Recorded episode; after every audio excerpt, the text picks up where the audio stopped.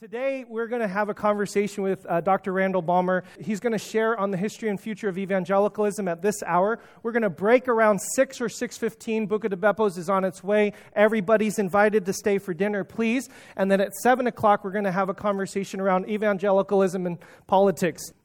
I got sent this video uh, of him giving a lecture about the emergence of the religious right several years ago. Uh, Eric actually sent it to me. And it was one of those moments where you go, oh my goodness, I had no idea about this history that I had come up under. In fact, if you are interested, all of that is still online the true origins of the religious right. And I just remember that being a moment, a turning point of there's some history, just modern history. Now, those of you who know, like we do a lot of 2,000 year old history, but I've been very, very poor on the 100 year history.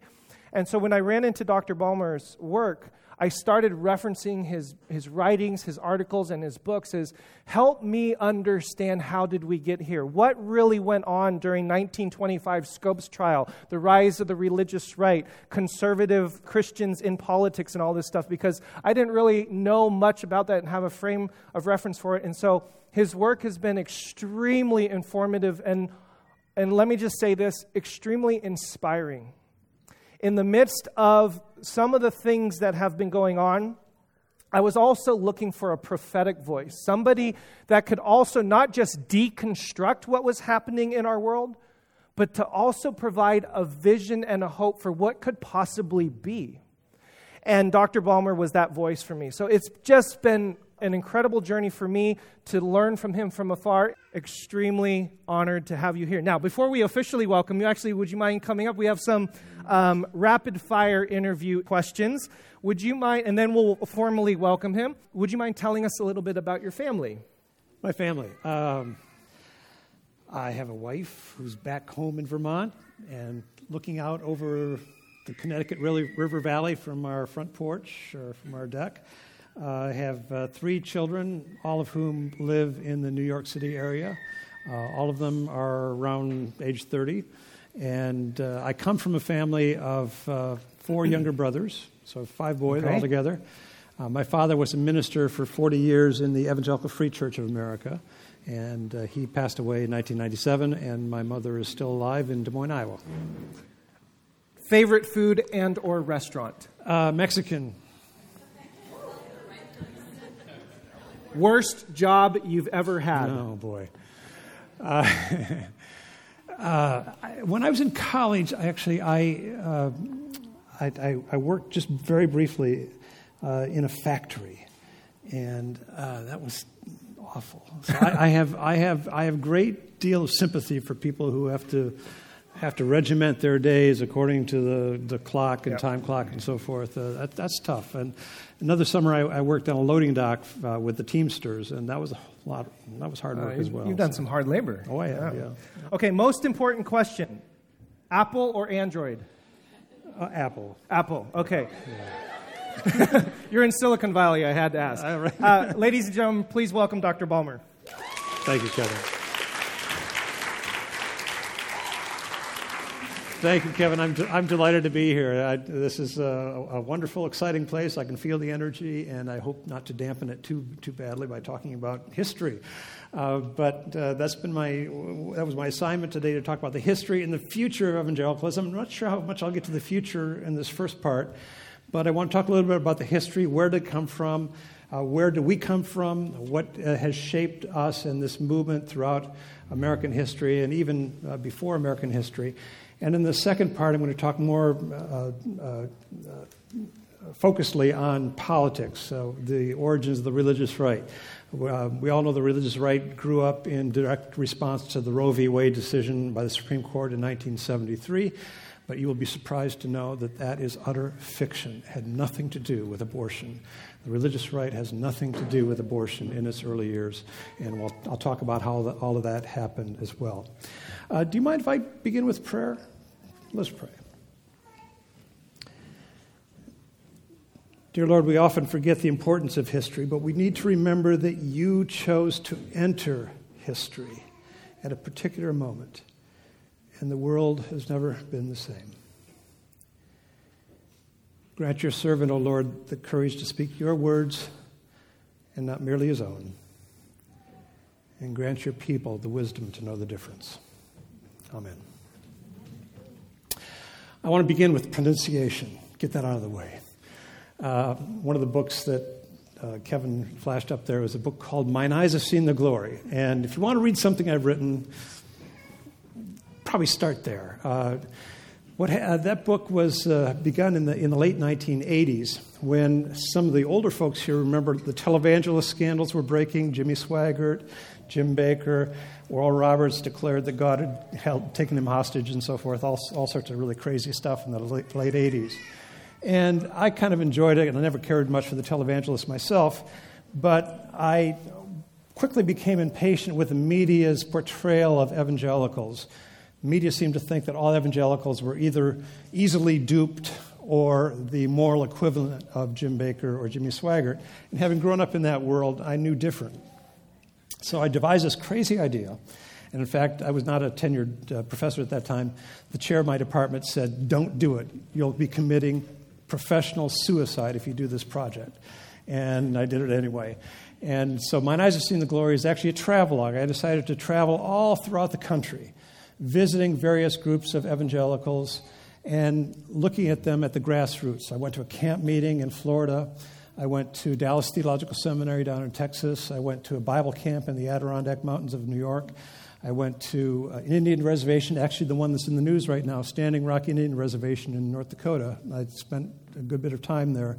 I can talk about that, but that's going to get me out of trailing off into the raspberry bushes here. I got to be careful about that. Um, I went to where else? Uh, a, a, college program in Southern Oregon, and the idea was to get a, a, a, finely textured portrait of evangelicals in America rather than the kind of monolithic, unitary movement that the media were portraying at the, at the time.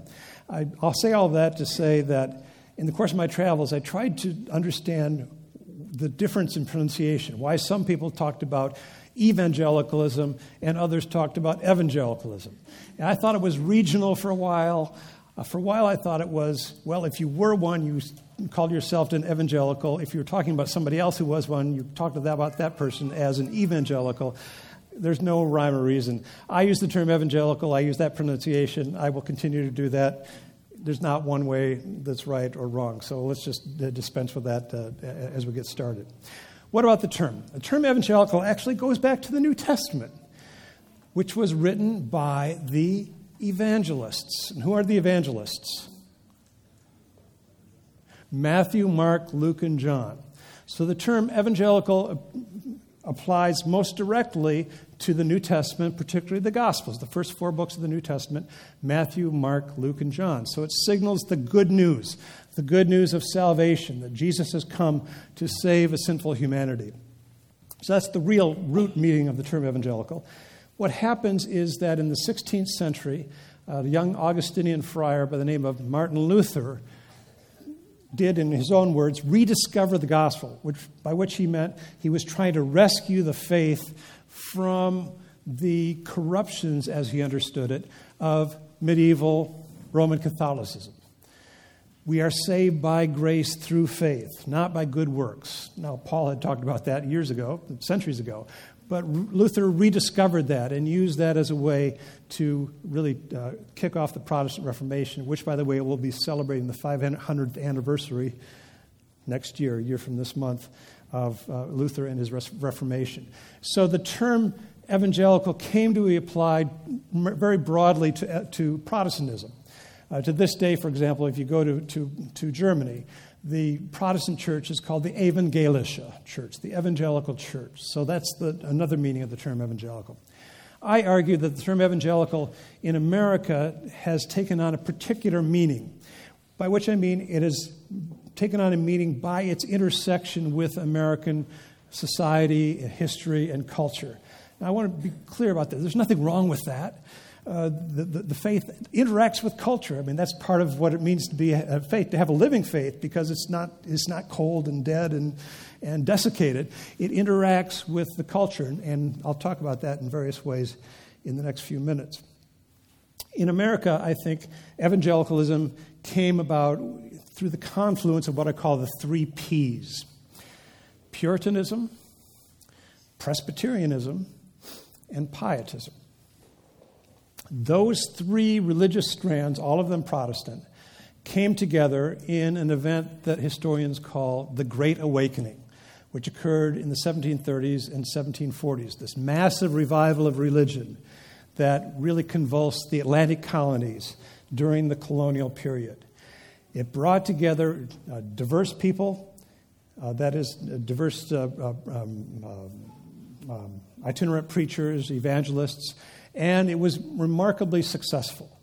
Uh, the catalyst for that great awakening was, depending on who you really look to, Jonathan Edwards, a great uh, uh, preacher from Northampton, Massachusetts, but also George Whitefield, who came over from England and traveled along the Atlantic seaboard, preaching in the open air to large groups of, of people.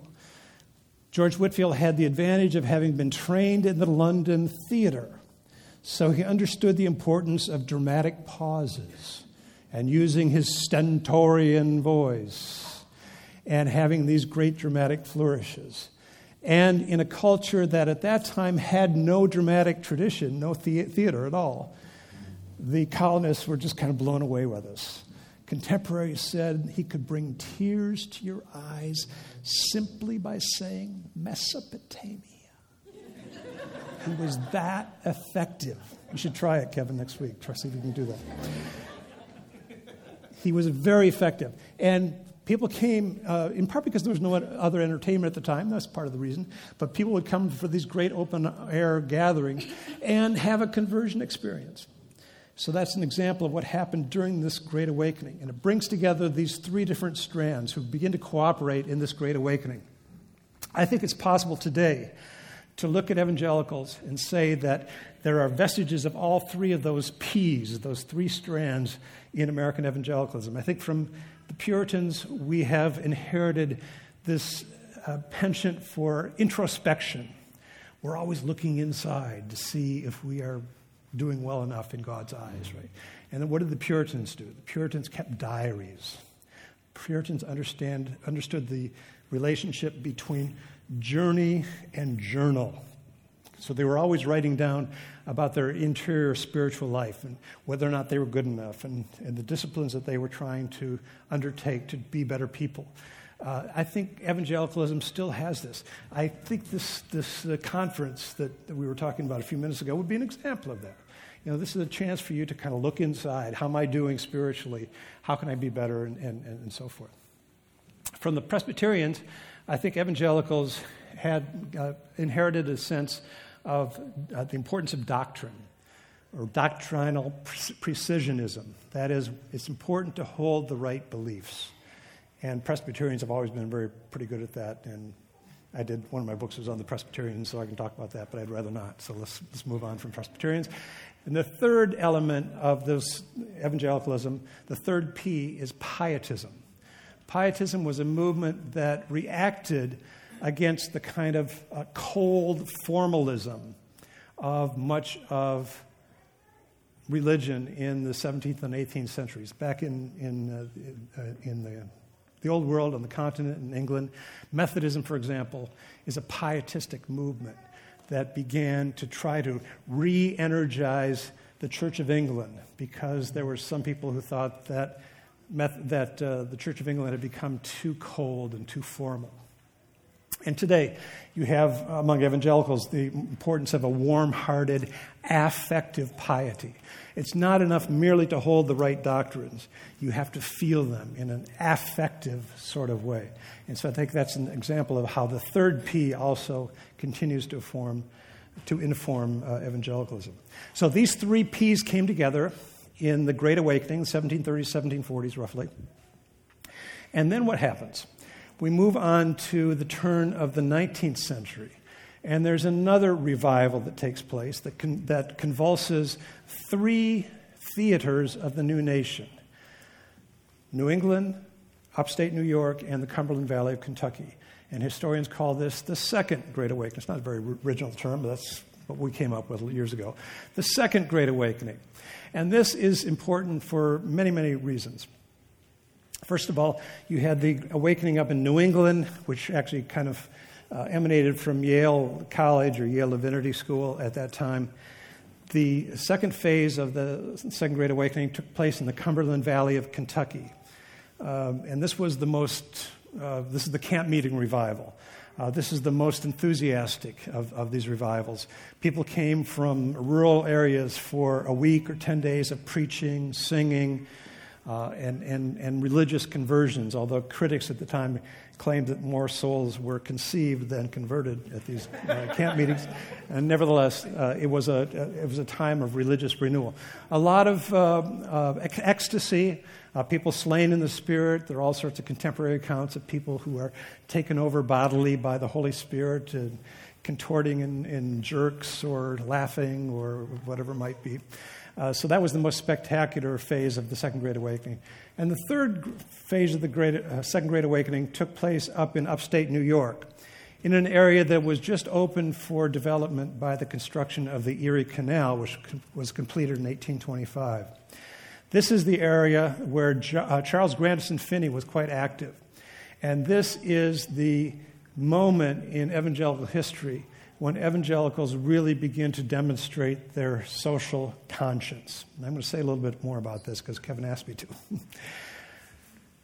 when you look at evangelical activism throughout the long lens of American history, you go back to the antebellum period, the period before the Civil War, and evangelicals were very, very intent on reforming society according to the norms of godliness.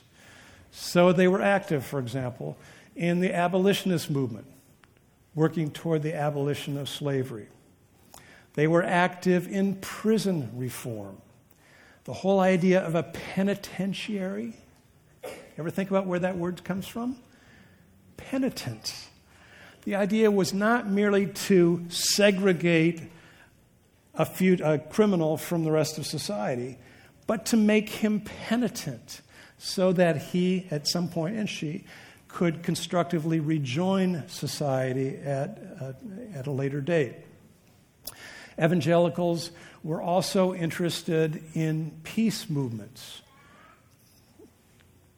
staying away from war. I've even found evidence that evangelicals were interested in gun control. Imagine that. Gun control in the early part of the 19th century.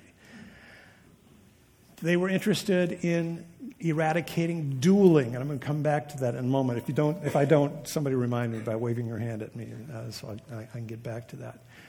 And finally, evangelicals were interested in equality for women.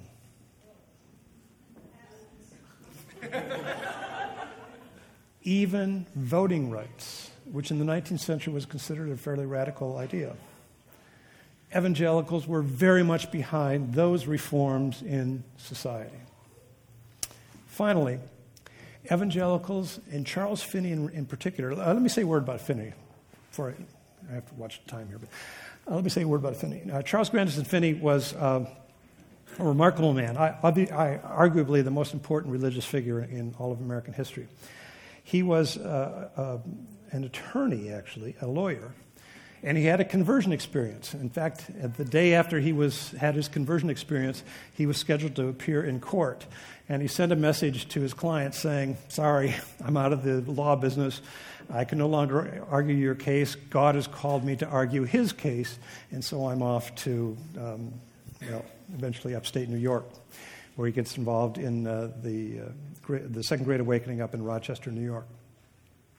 But Charles Grandison Finney is important because he picks up on what's going on in American history and American culture at that time.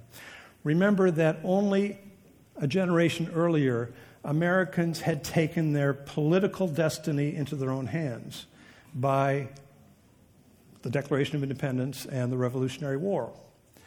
Finney comes along a few years later and says, Not only can you control your political destiny, you can control your religious destiny as well. What do you mean by that? Um, on the way over, Stacy and I were talking about the Puritans. The Puritans were part of Calvinism, or the Reformed tradition as it's called. And the distinctive characteristic of Calvinist theology is that there's nothing any of us can do to earn our own salvation. God has decided from the beginning of the world who was part of the elect and who was not. And there's nothing we could do. We could do all the good works in the world, and we couldn't change our status in the eyes of God. Uh, I can get into this more if you want later if you want me to, but that just take it at that, that uh, for, for now. Puritans believed that only the elect, those God had elected for salvation, were redeemed. It's a very deterministic system because if there's nothing you can do to, to change your spiritual or religious status in Calvinism. Finney comes along and says, not only can you control your religious destiny, you, uh, your political destiny, destiny, you can control your religious destiny as well. All you have to do is choose to be saved. You can initiate the salvation process. And in fact, he instituted a number of things called the new measures that were designed to increase and encourage revival and conversion. Um, for example, allowing women to testify in meetings, which was a radical idea at that time. Uh, advertising meetings, religious meetings. Having protracted meetings, one night after another for a long period of time. Something he called the anxious bench or the mourner's bench up in front of the auditorium, where people who were, were struggling with the fate of their own souls could come and decide whether or not to be, be saved or converted. This is a radical turnaround from the Puritan notion of election because it says you, the individual, have the power to choose your own religious or spiritual destiny. But my point in saying this is that Finney was, was capitalizing on the mood of the culture at that moment. A new nation, uh, Americans like to think that we control our own destiny, right? Whether we do or not. I'm not going to get into that at this moment. Uh, this, this idea that you controlled your religious destiny was very attractive. And Finney's idea of theology, Finney's uh, Arminianism, it's called. I, don't, I won't get into the name for right now, but it really took hold. And Americans began to respond to this.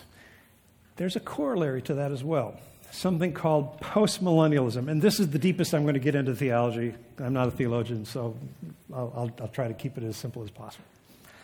What is postmillennialism? Revelation 20.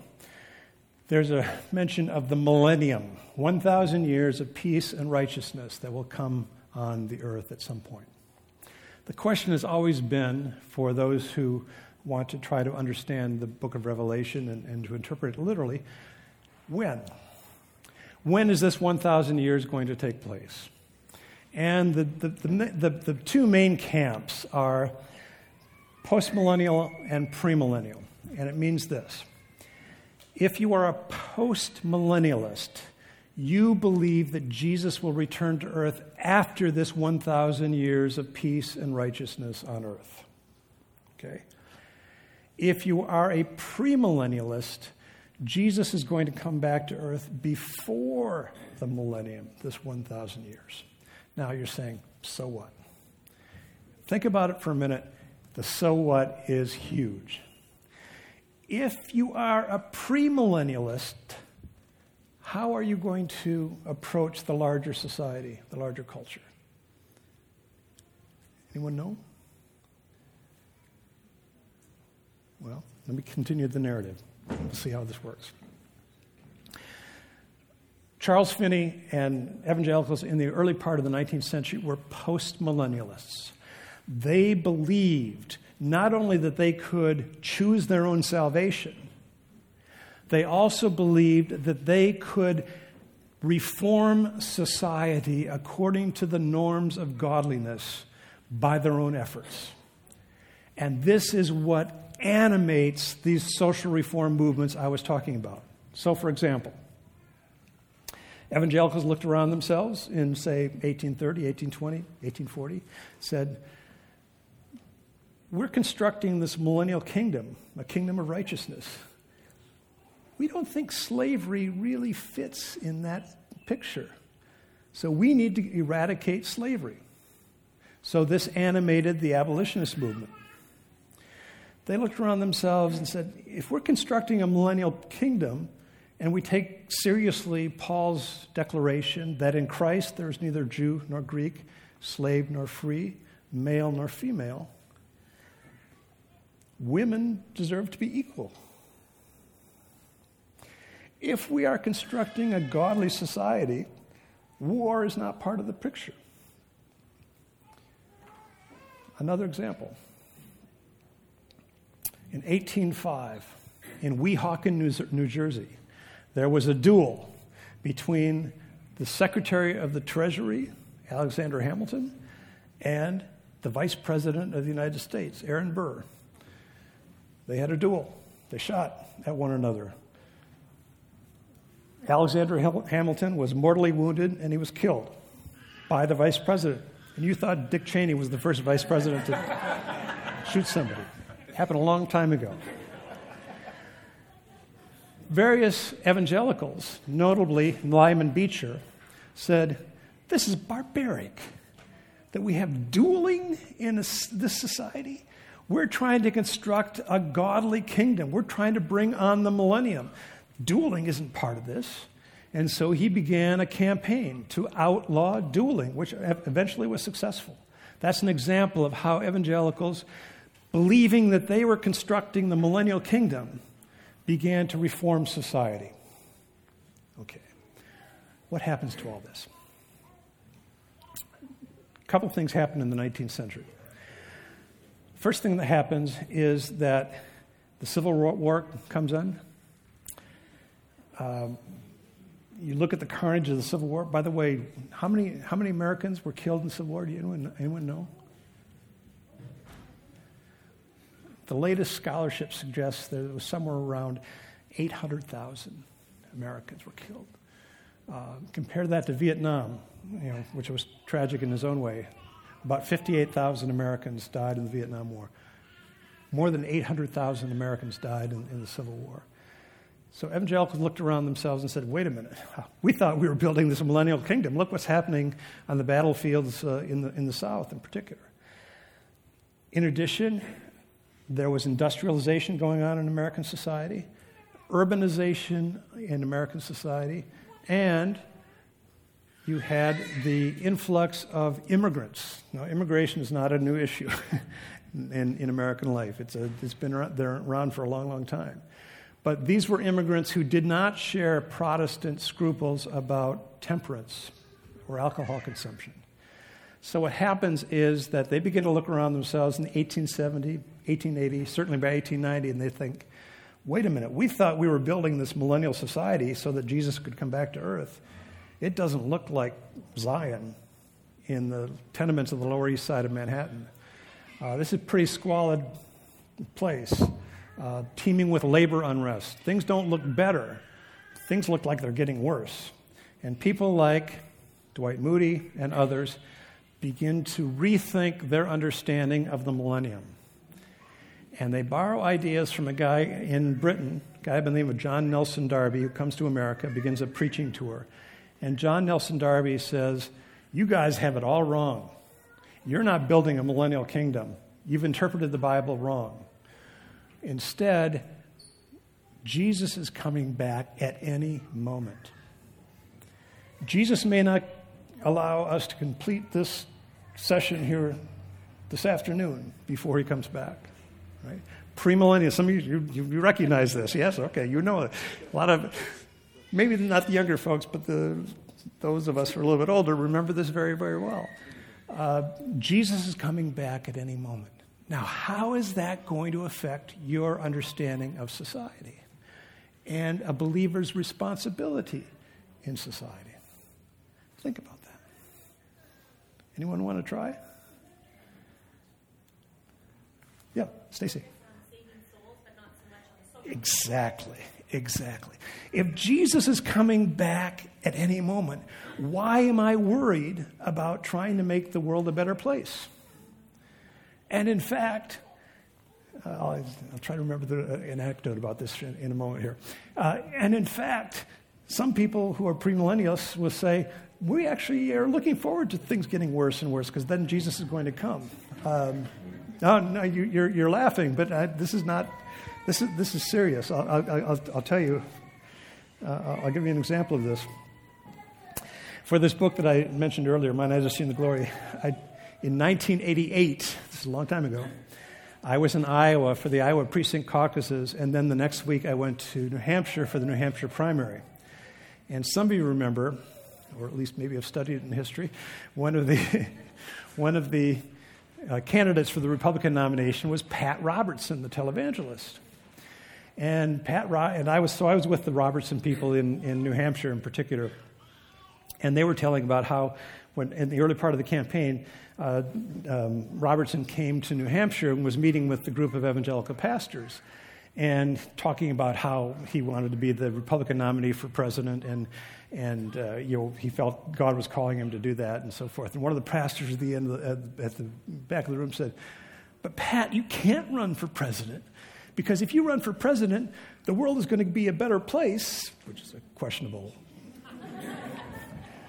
premise the world is going to be a better place and you will delay the return of Jesus.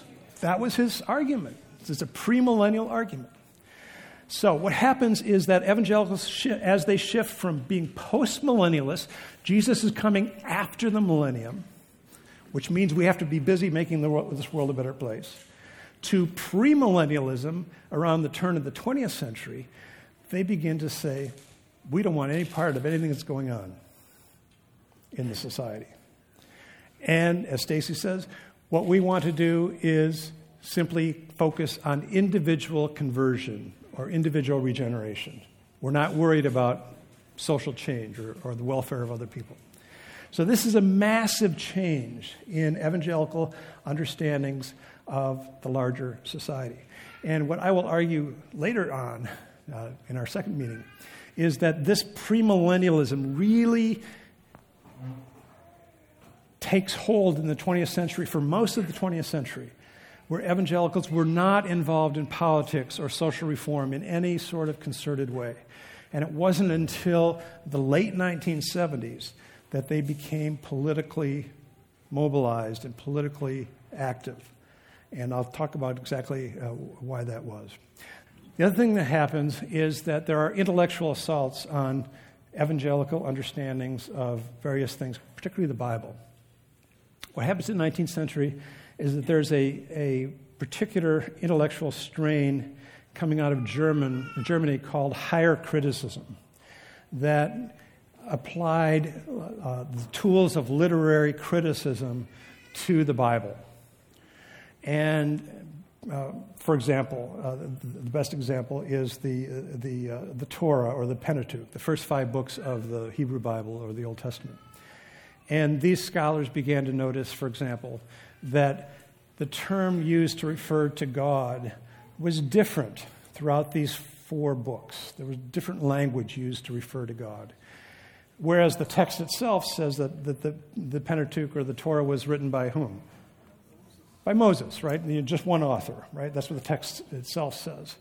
And these scholars began to look at this and said, no, look at this. There are literary differences here. And this is the so called JEDP theory. And I won't get into it, but it, that, that was what's coming out of that.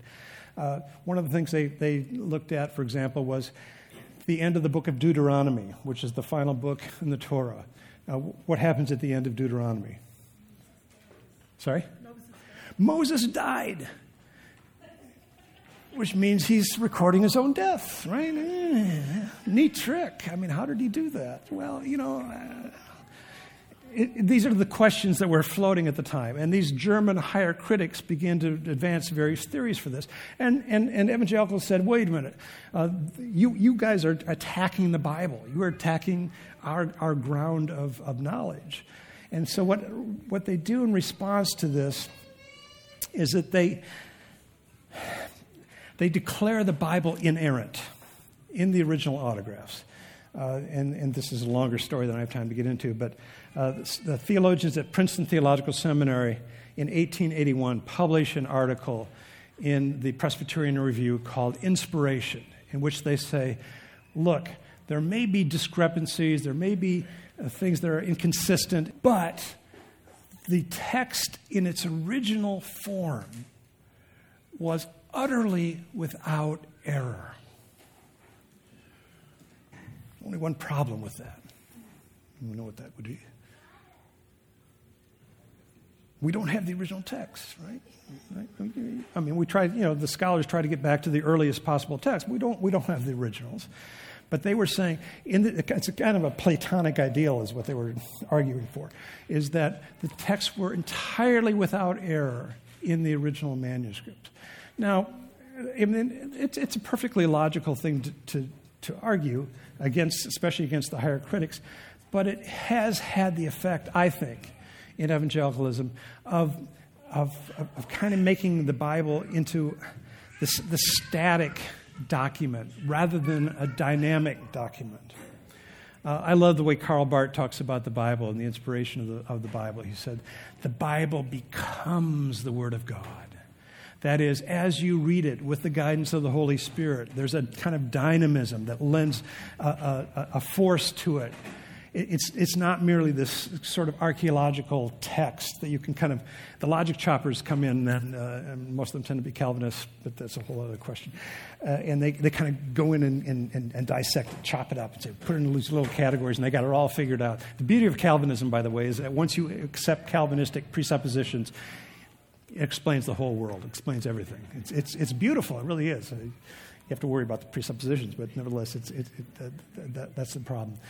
And so, what happens after 1881 with the publication of this, this article, Inspiration, is that evangelicals uh, uh, retreat more and more to this inerrant text, the inerrant Bible.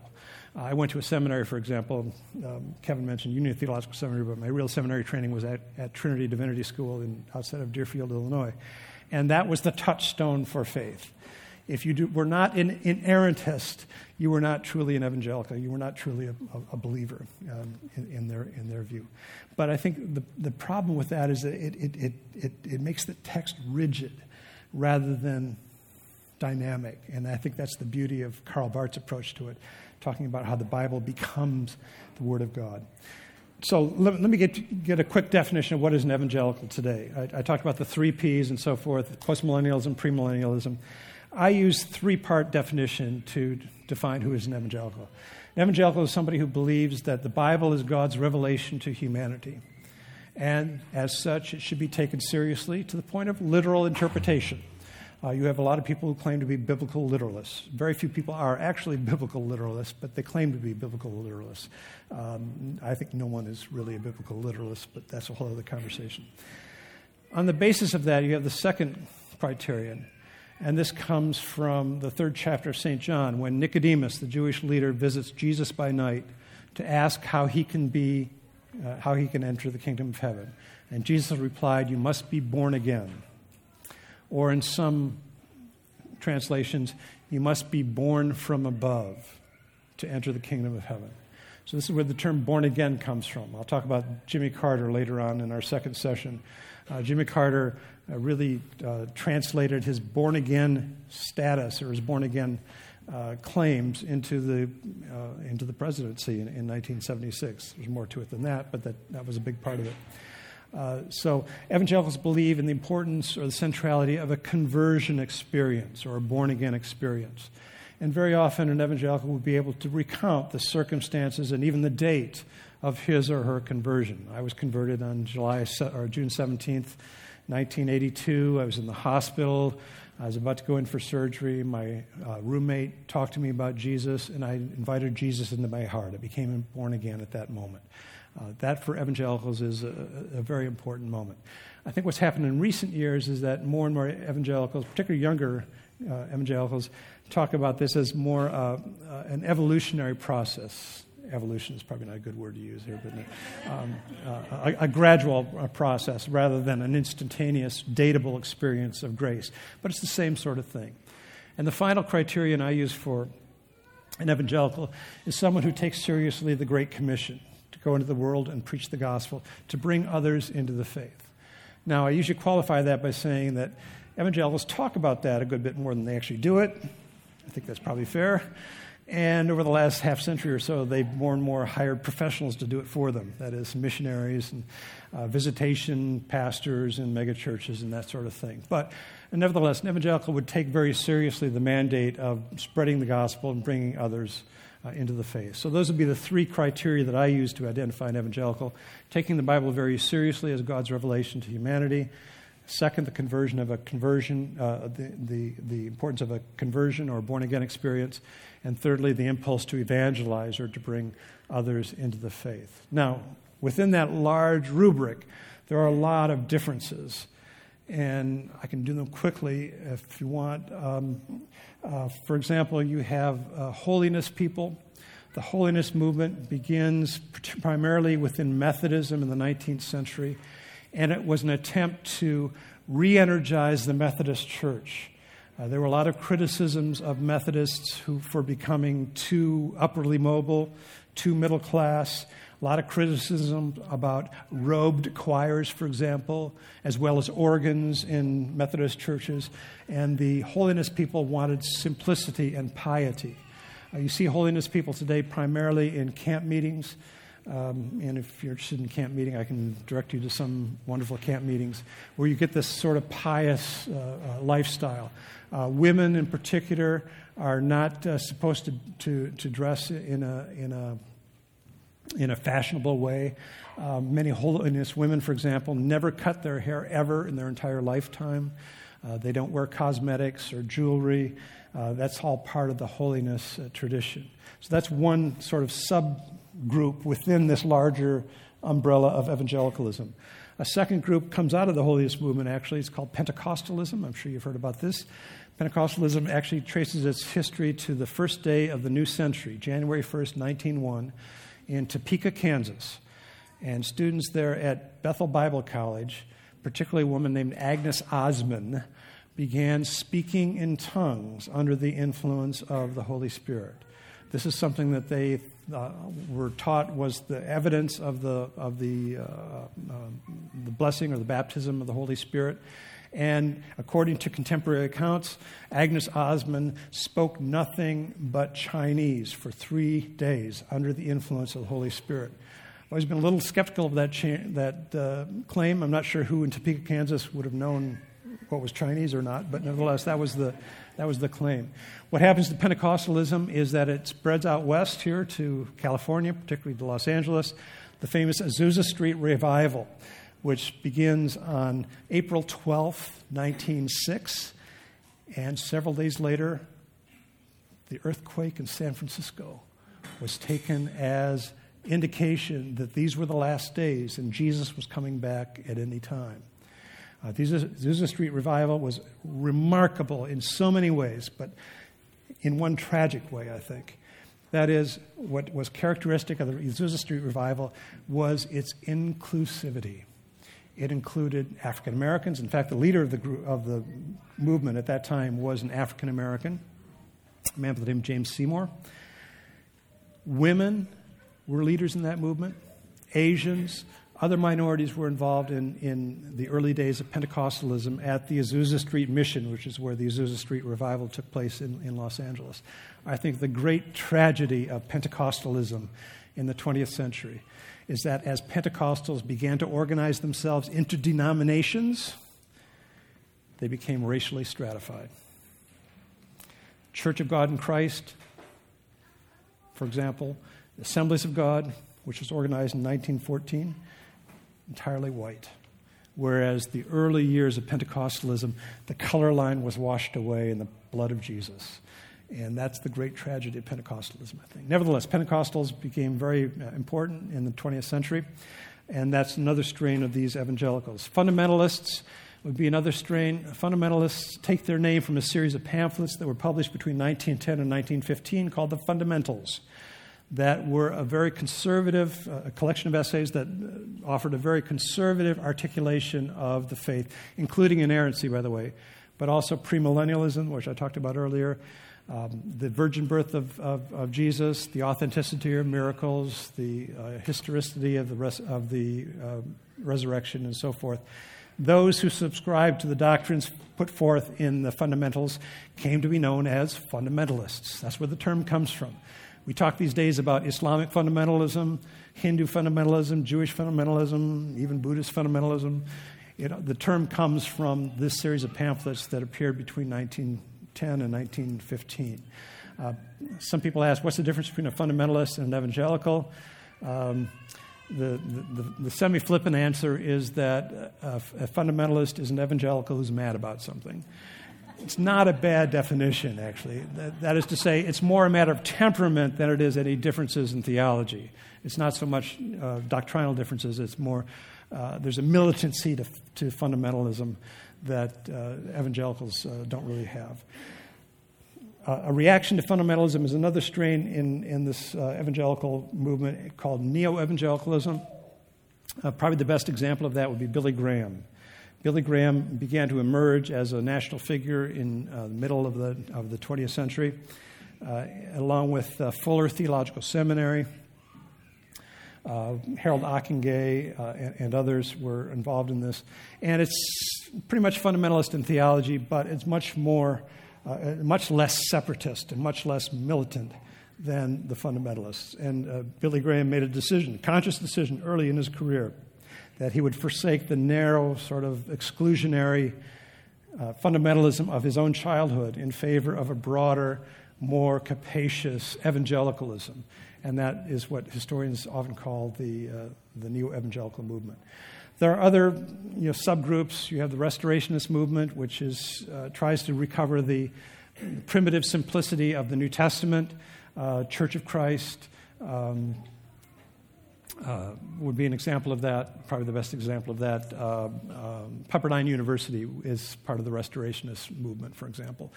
Uh, you also have uh, various groups of African American evangelicals, Hispanic evangelicals, uh, that share much of the same theology, but because of the long and tawdry history of racism in this country, uh, tended to grow along parallel tracks rather than interlocking tracks in, in American life. Um, Southern Baptists don't like the term evangelical. Uh, I think it's fair to apply the duck test. If it walks like a duck, quacks like a duck, it's probably a duck. Southern Baptists are evangelicals, especially after the conservative takeover of the denomination in 1979. But so my point in saying all this is that there is a wide spectrum and variety of evangelicals, but all of them, I think, still fit those three criteria the Bible, conversion, and evangelism. And it is a huge, albeit internally diverse movement in American society. I think I'm going to stop there, uh, and then next, when we resume, I'll talk about how evangelicals negotiated the 20th century, the rise of the religious right, and where we stand now. Okay? Beautiful. Okay. okay. Thank you. Thank you.